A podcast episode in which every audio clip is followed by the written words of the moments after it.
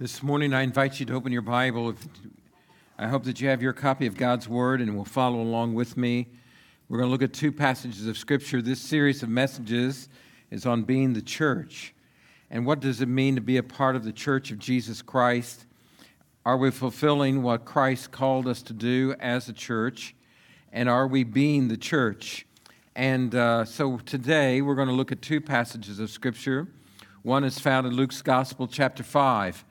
And it says, as the crowd was passing, was pressing in on Jesus to hear God's word, he was standing by Lake Gennesaret. And he saw two boats at the edge of the lake. The fishermen had left them and were washing their nets. He got into one of the boats, which belonged to Simon, and he asked him to put out a little bit from the land. Then he sat down and was teaching the crowds from the boat.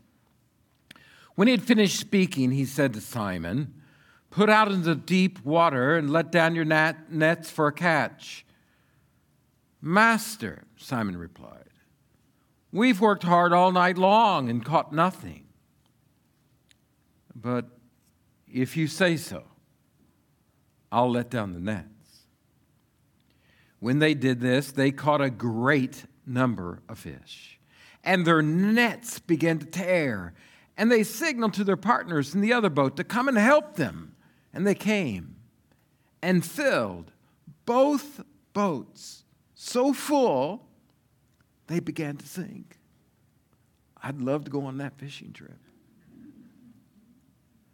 And when Simon Peter saw this, he fell at Jesus' feet, knees, and he said, Go away from me, because I'm a sinful man, Lord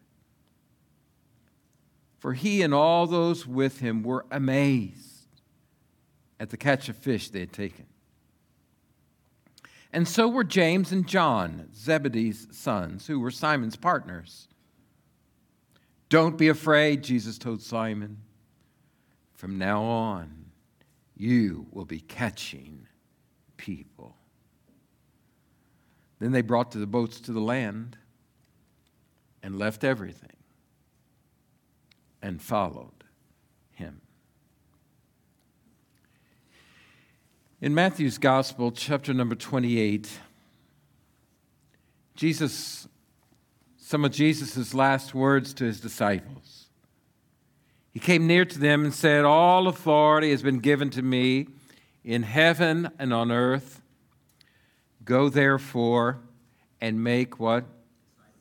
Make what? Make what? Of whom? All nations. Baptizing them in the name of the Father and of the Son and of the Holy Spirit, teaching them to observe everything I've commanded you.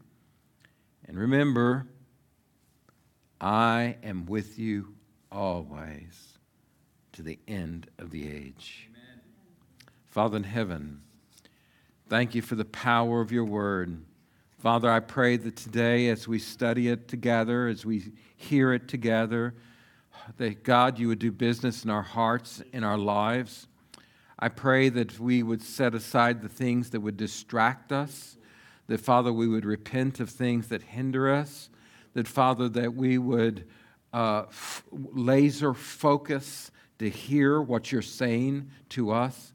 Lord, that we wouldn't be thinking about someone else or somebody else needing to hear it, but Lord, it's us. Speak, Lord. Your servants are listening. May we listen with intention to obey you, and may we grow in more likeness of Christ. Holy Spirit of God, we know that you are here. We have gathered in the name of Jesus, and we are gathered around the Word of God, and we are gathered in your presence. Holy Spirit of God, we ask you to convict us, convince us. Father, lead us to deep repentance and faith. Father, comfort us in our struggles and then strengthen us to be the men and women of God you've called us to be. It's in Jesus' name that we pray. Amen. Today, I want us to look at this passage on being the church, and really the thought today is about, about what it means to be a follower of Christ, about make followers of Jesus Christ. What does that mean? And so today, as we look in the text together, we're going to talk about the call to follow Jesus, the cost to follow Jesus, and the consequences of following Jesus. I think that we'll not finish all of the outline that I have prepared for today, but there's always next Sunday. Amen. And so that's what we'll look at on next Sunday. So today I want us to look at this call to follow Jesus and what does it mean? First of all, before we do it, what is this? Uh, my question to you, just some simple questions. I want you to consider these. Are you a follower of Jesus Christ? Are you? Are you a follower of Jesus Christ? I mean, second question, same question, but I'll frame it differently. Are you a disciple of Jesus? What does it mean to be a disciple of Jesus? How would you define a follower of Jesus. If you were to write out a definition, this is what a disciple is, this is what a follower is, how would you define it? What is the evidence in your life that you are a follower of Jesus Christ? In your own life, the way you're living it now what is the personal evidence in your life that you're following Jesus? It's a leadership principle that's often quoted. And simply this if you think you're leading and no one's following, you're just going for a walk. Are you following Jesus? Are you following him? Is Jesus Christ the leader of your life? Are you doing what he did? Are you doing what he asked you to do today? The other day I went to a restaurant to eat, and anybody noticed everybody's looking for workers, right? There's not enough staff in the kitchen, wait staff. And so there was a woman who was waiting the table, and she had another young girl with her, and she was filling the tea glasses and the water, and and uh, she came back to give me some, some more tea. I said, "Are you just learning?" She said, "Yes, I'm a trainee. Can you tell?" I said, "Kind of." She says, "It's my first day. I hope I'm not messing up." I said, "So what are you doing?" She says, "I am shadowing her. She knows everything I'm supposed to learn, and I'm doing whatever she asks me to do." Jesus commissioned us to make followers. And then one of the questions that the disciples did not ask when he says, Go and make disciples, go make followers of all the nations, they didn't say, But Jesus, how do we disciple others to be your followers? They didn't ask that question. You know why? Because they knew. Jesus simply said to them, Go make disciples. What I did with you, you do with others. Live out what I showed you as I discipled you. So today I want us to look at this text and story. First of all, the call to follow Jesus. In that's Luke's gospel. I love this story. In chapter 5, Jesus is teaching around the Sea of Galilee. And while he's there, there's large crowds that are pressing in all about him. And he has the disciple, he, the, uh, Peter and Andrew and James and John and Zebedee, these guys had a little fishing business. And he says to Simon, he said, Hey, Simon, can I uh, use your boat? And, and so he sits in Simon's boat and goes out from the water just a little ways. And he's teaching off the natural amplification of the water to the hillside where there's a multitude of people, and he's teaching them. When he's finished his teaching time, then Jesus said to Simon, He says, Why don't you push out a bit further? And he says, And uh, let down the nets and see if we catch some fish. Now, by this time, it's mid morning or later, and they had worked all night long. They had already cleaned and mended their nets and stowed them away. They fished at night. They were professional fishermen, they knew fishing business. And he said, Why don't you let down your nets? He said, well, Master, Teacher, uh, Rabbi, you know, uh, we fished all night long and we caught nothing. And that's kind of what we do. And immediately he thought, okay, but at your word, we'll throw out the nets. And he threw out the nets. And when they put out the nets, what happened? A great number of fish. That's my kind of fishing. Great number of fish came into the nets. So much so that the nets were tearing, and they're pulling the nets, and the fish are dumping and flopping all around in the boat. And he says, Hey, we need some help over here. And they bring another boat, and they fill that one up, and both boats are starting to sink. Now, that's a lot of fish. And all of a sudden, Peter realizes, I'm in the presence of holy. And there's fear. They don't fully understand it, but they know this is not ordinary. And when they get to shore, Jesus says to Peter and Andrew and James and John, Boys, you think this is something? You follow me, and I'll make you become fishers of men. We'll change the world. Wow. So, the first step in being a, a, disciple of Jesus Christ, a follower of Jesus, it means you follow Jesus. And that means you have to leave some things. And that's what they did. They left their boats. It says they left everything and followed Jesus. They left their boats in verses number 10 and 11. They left their boats. They left their business. They left their father in law. They left the other workers. They left a secure income. They left everything and follow Jesus. In Luke's Gospel, chapter number 5, we see a similar call. In Luke's Gospel, chapter 5, verse number 27, after this, Jesus went out and he saw a tax collector. What is his name? His name's Levi, sitting at a tax office. Who's he collecting tax for? Revenue. He works for the Infernal, Internal Revenue Service. And he says to them, he says to Matthew, the Levi, or Matthew as we know him, he said, Follow me. In verse 28, so leaving everything, everything, everything, he got up and began to follow him. Well, what did Matthew or Levi leave? He leaves a lucrative income. He's a man of suspect character by the religious leaders. He's despised by the religious class. He's a tax gatherer for the Romans. And he says, Jesus says to him, Follow me. And he's leaving everything, he followed him. And immediately, what does this tax gatherer do? He calls all of his friends and other tax gatherers and people that are ostracized and people that are considered to be this part of the sinful class, class of people and he has them in a large banquet at his home. And the Pharisees and scribes are complaining to Jesus and his disciples, Why do you eat and drink with tax gatherers and sinners? And Jesus said, It's not those who are healthy that need a doctor, but those who are sick.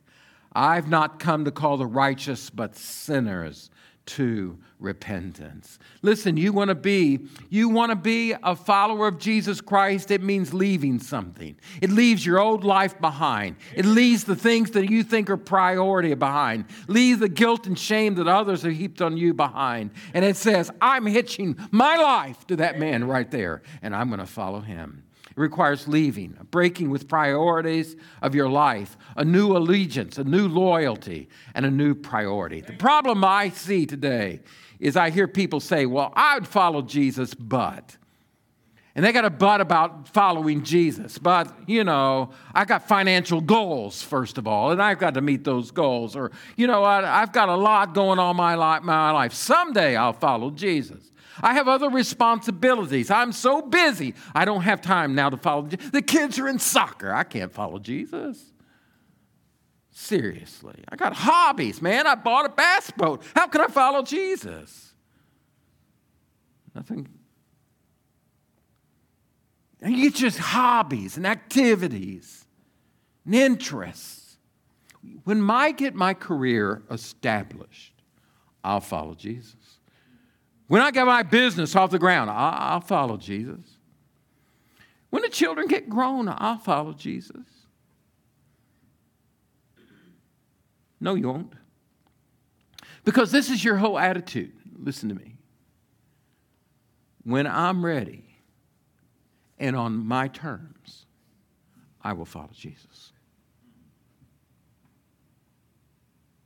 And those are not the terms that Jesus gives us.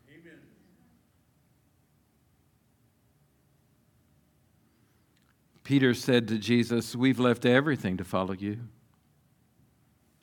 And Jesus said, And everyone who's left houses or brothers or sisters or father or mother or fields, businesses, because of my name, will receive a hundred times more in this life and eternal life in the age to come. Not only requires leaving, it requires learning. When you follow Jesus, you learn of him.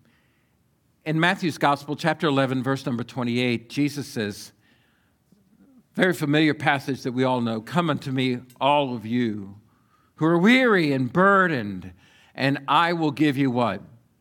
Rest. Take my yoke upon you and what? Take my yoke upon you and what? Learn of me. Learn from me, because I am lowly and humble in heart, and you will find rest for your soul. You, for my yoke is easy, and my burden is light. The call to follow Jesus is to all who are weary and burdened. Are you weary today?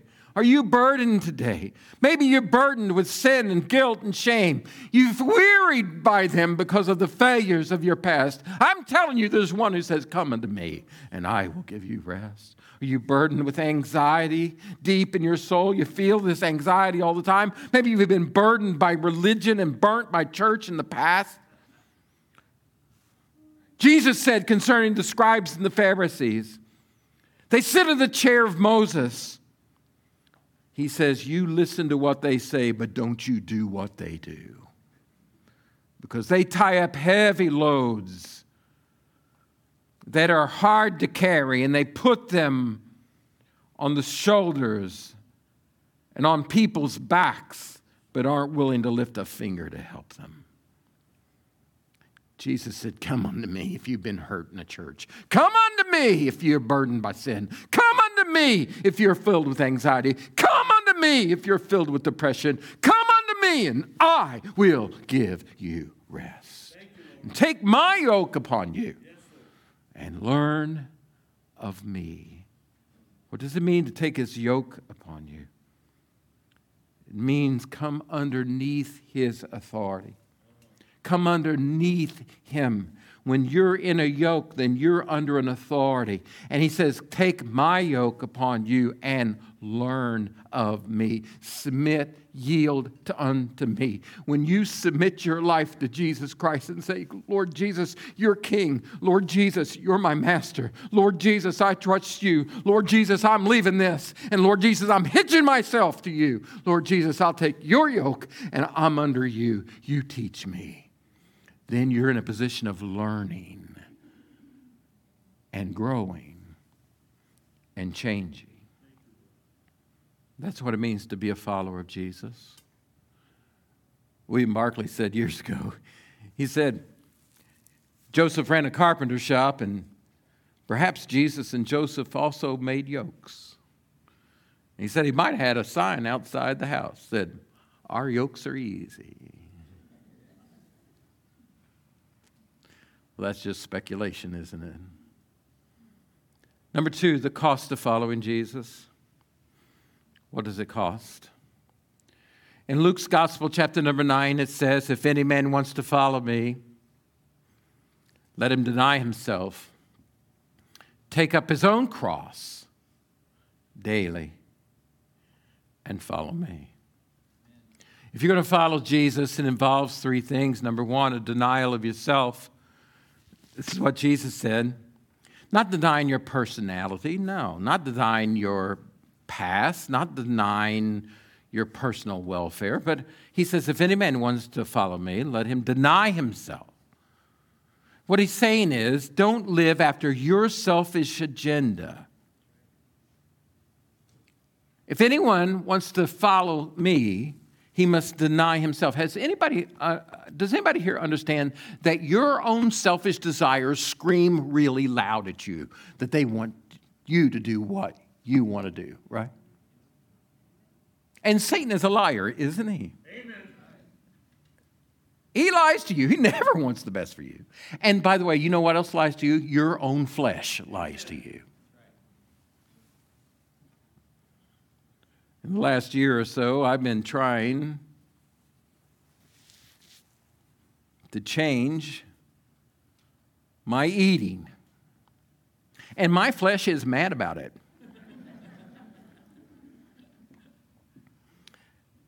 I've been trying to change my eating so that my health might be better, my blood sugar might be better, and so I'm trying to change my eating. And so I figured out I've got to say no to some things so I can say yes to my health. But self is aggravated about this, especially when the rest of the family goes to Bobby's.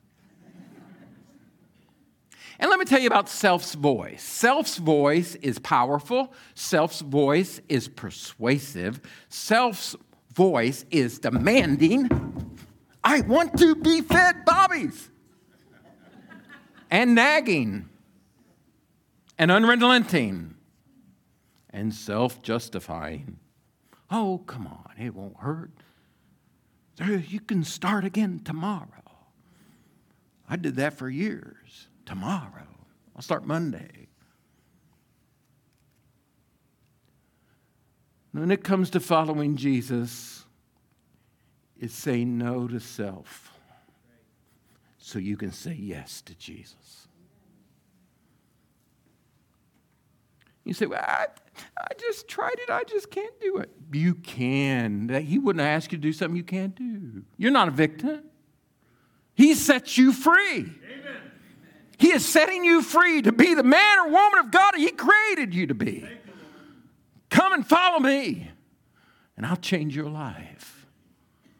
That's the greatest news I know in all the world.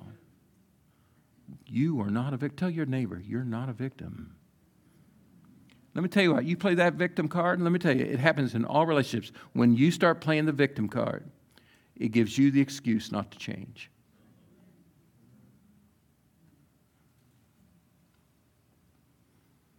Secondly, take, I better move on, right? Deny yourself, then take up your cross, your own cross. A Roman cross was a powerful and painful instrument of death and execution. It was a shameful and horrendous way to die. It involved pain and suffering, and for Christ Jesus, it was a sacrifice. It became the cross. Oh, I'll cherish the old rugged cross. We sang it today. But it was an emblem of suffering, it was an emblem of shame. Oh, it's been gloriously transformed to us post resurrection. While others are ashamed of the cross, we as believers are not ashamed of the cross. Amen. The word of the cross is to those who are perishing foolishness, but to us who are being saved, it is the power but Jesus said there's a cross for you. He said, deny yourself, take up your own cross. It means you don't live after your own agenda, but you living sacrificially in allegiance to Him, willing to lay down your life, and when you do, you find your life. Thirdly, there's allegiance to Jesus. If you're going to follow Him, there's an allegiance to Jesus. You remember the young man who was pretty wealthy came up to Jesus and he said to him, Good teacher, what must I do to inherit eternal life? And Jesus said, What do the commandments say? You know the commandments. You shall not murder, commit adultery, steal, bear false witness, defraud others, steal, and honor your parents. And the young man, who's a delightful young man, he, everybody was taken with him. He said, I've done all of these things from my youth. And he said, Well, one thing you lack. I want you to go. I want you to sell what you, everything you have. I want you to give it to the poor and then come and follow me. But he left grieving. Why was he grieving? Let me tell you why he was grieving. This young man wanted Jesus, but he wanted him on his terms. And Jesus saw through he saw through the facade. He saw through the disingenuous way that he approached him. And he said, Here's the issue the issue is not the back half of the Decalogue, it's the front half. You got to love God supremely. Jesus demands allegiance. Listen to what Jesus said The one who loves father or mother more than me is not worthy of me. The one that loves son or daughter more than me is not worthy of me. What's your allegiance level to Jesus? Brother Greg, it was a powerful prayer time today, I think, as we prayed for Afghanistan. Those Afghani believers, Christians, literally tens of thousands of people have come to profess Jesus Christ as Savior and Lord in the last 15 years. The church has grown. I heard one Afghani pastor say, they will demand that we all recant, and we know. They will demand that we deny Jesus Christ. They will threaten us. They will beat us. We are steeling ourselves for this. And they will kill some of us, many of us, and they will kill our family. But we cannot, and we will not deny Jesus Christ as our King.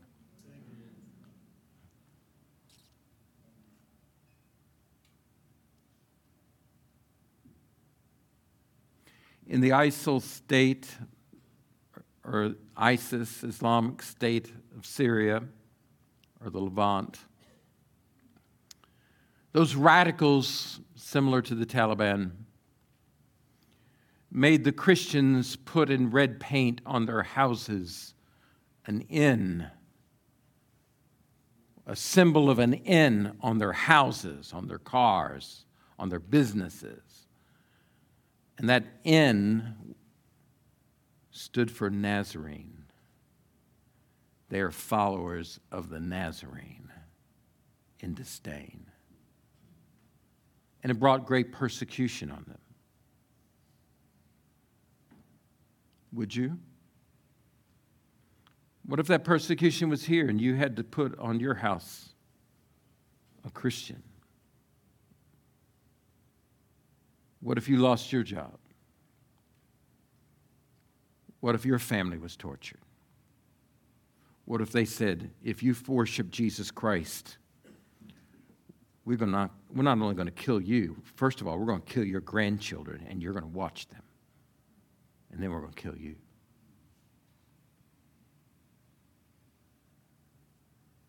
what would you do? You say, well, Pastor, that, that's not happening. It's not happening here yet.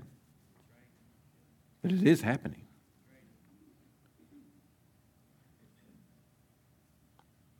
There's an allegiance to Jesus Christ that the early disciples had. And you see it in Peter. I don't care what you say to us, we must obey God rather than men. John saw his brother, the first martyr, James, killed. And he said, I will obey God rather than men. What are the consequences of following Jesus? In Matthew's Gospel, chapter 10, verse number 39, it says, Anyone who finds, holds on to his life will lose it. But anyone who loses his life because of me will what? Find it. Let me tell you what happens when you hitch your life to Jesus Christ. You find a life that you didn't even know existed, and it is glorious. And when you lose your life, you find life. You find it. Not fake life, not pseudo life, real life. The world tells you all the time, you know what? Aren't they just, look at them. They just they just got it all. They've got this fine home, fine car, fine boat, fine vacation home. They're just, look, they're living the life. They're not living the life, they're living the lie. The life is in Jesus, not in things. The lie is that the life is in things. It's not. That's pseudo life.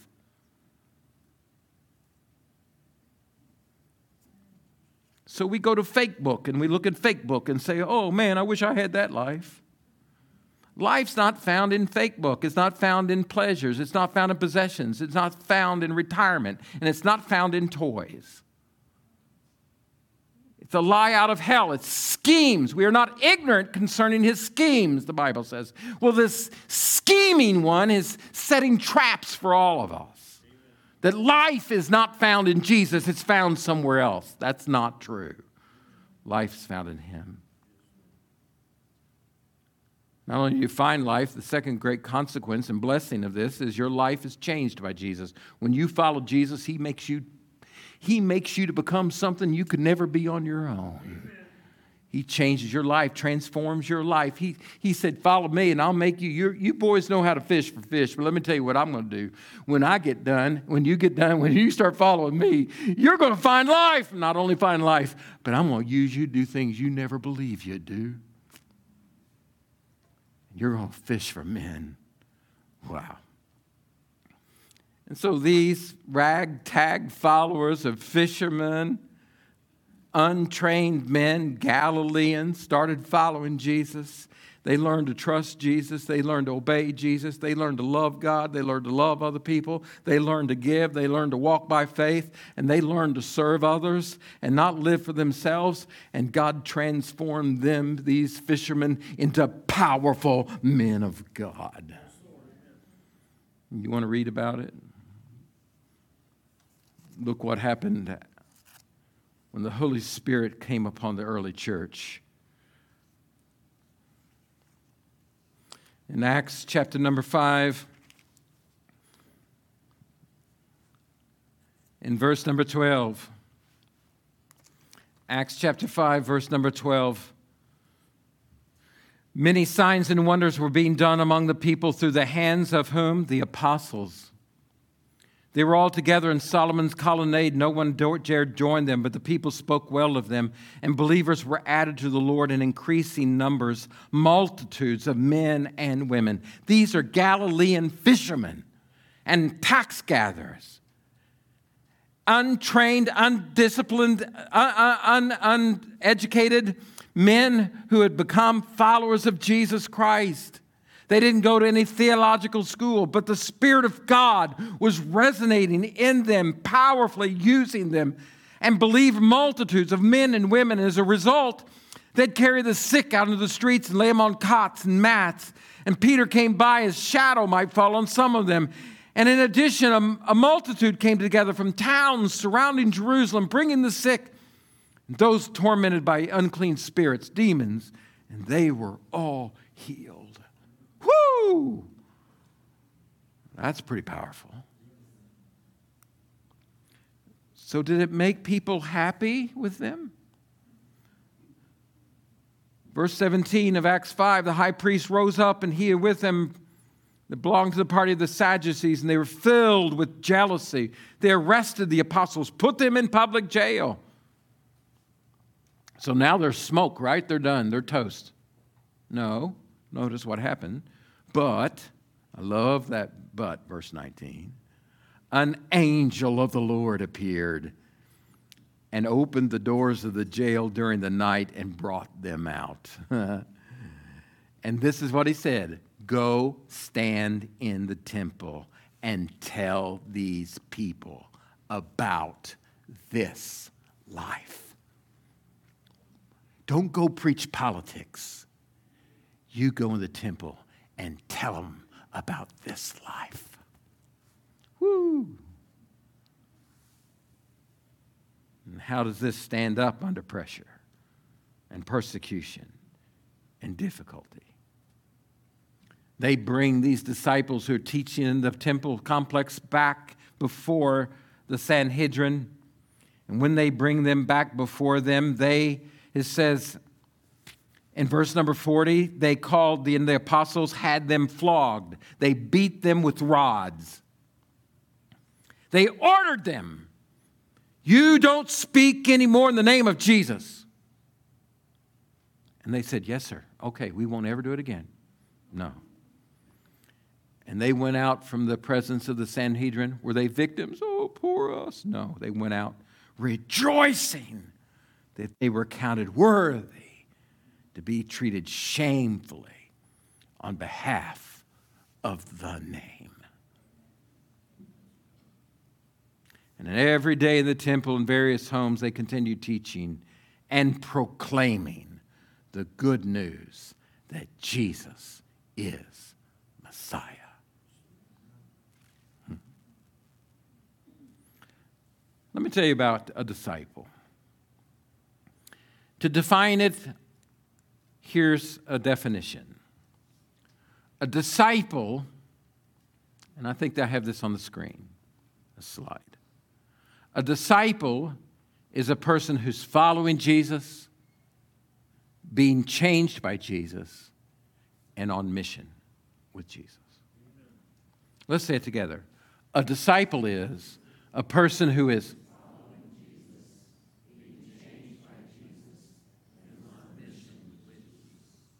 Are you? Are you? We'll finish the rest of this sermon on next Sunday. Just some takeaway questions for you to consider today. This first question I want you to consider with me is Am I following Jesus? Only you can answer that question. Are you a Christ follower?